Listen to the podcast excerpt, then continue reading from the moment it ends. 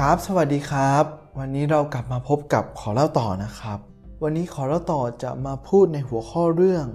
คิดให้มากกว่าทำไมนะครับ โดยปกติแล้วเนี่ย เวลาเราเรียนรู้สิ่งต่างๆ เรียนรู้หนังสือ หาความรู้เนี่ย เราจะเรียนกันไปทำไมครับ อาจารย์นพดลท่านมีความคิดเห็นว่า การเรียนนะครับมีอยู่หลายระดับ ระดับแรกก็คือ เรียนไปเพื่ออะไรก็คือ what นั่นเอง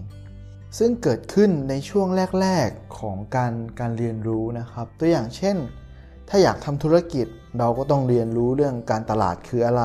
การเงินคืออะไร การผลิตคืออะไรอะไรทำนองนี้ครับว่าง่ายๆก็คือความรู้พื้นฐานนั่นเองครับ ระดับที่2นะครับคือการเรียนรู้อย่างไร ก็คือ how นั่นเองครับ ตัวอย่างเช่น เราจะทำธุรกิจแล้วเราจะทำการตลาดอย่างไร เราจะ จัดการเงินได้อย่างไร ว่าง่าย ๆก็คือว่า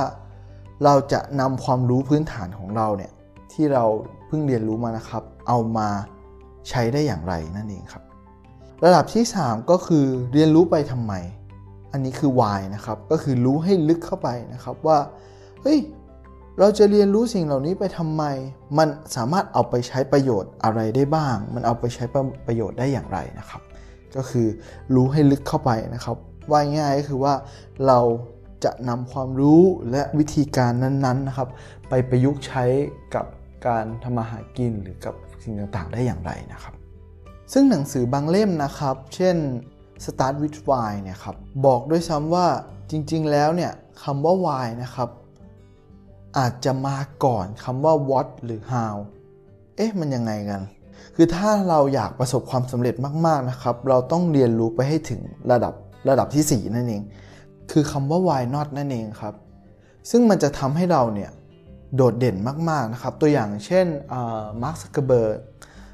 อีลอนมัสก์หรือบิล เกต หรือสตีฟ จ็อบส์ เนี่ยเขาไปได้ไกลถึงคำว่า why not นะครับ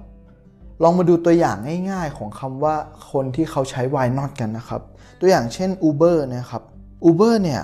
ถ้าเขาคิดแค่ what how หรือ why นะครับ ถ้าเขาคิดอยู่แค่ 3คำนี้นะครับย่างเก่งเขาก็ทำให้แท็กซี่แท็กซี่ที่มีอยู่แล้วนะครับ ดีขึ้นมา แต่ถ้าเขาตั้งคำถามว่าอ้าวแล้วทำไมเราไม่เอารถส่วนตัวมาใช้ให้เป็นประโยชน์ล่ะ นั่นแหละครับทำให้เกิด Uber ขึ้น ทีนี้เราเองก็ควรมาตั้งคำถาม why not กับตัวเราเองบ่อยๆนะครับ กับสิ่งที่เราเนี่ยอยากจะทำสิ่งที่เราคิดอยู่นะครับว่าเฮ้ย แล้วทำไมเราไม่เราไม่ทำสิ่งเหล่านี้ แล้วทำไมคือ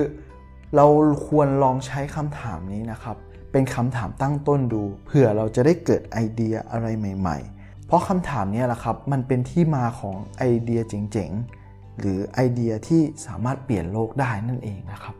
ก็ขอแล้วต่อก็ขอฝากไว้เพียงเท่านี้ครับสำหรับวันนี้ครับ ขอบคุณมากครับ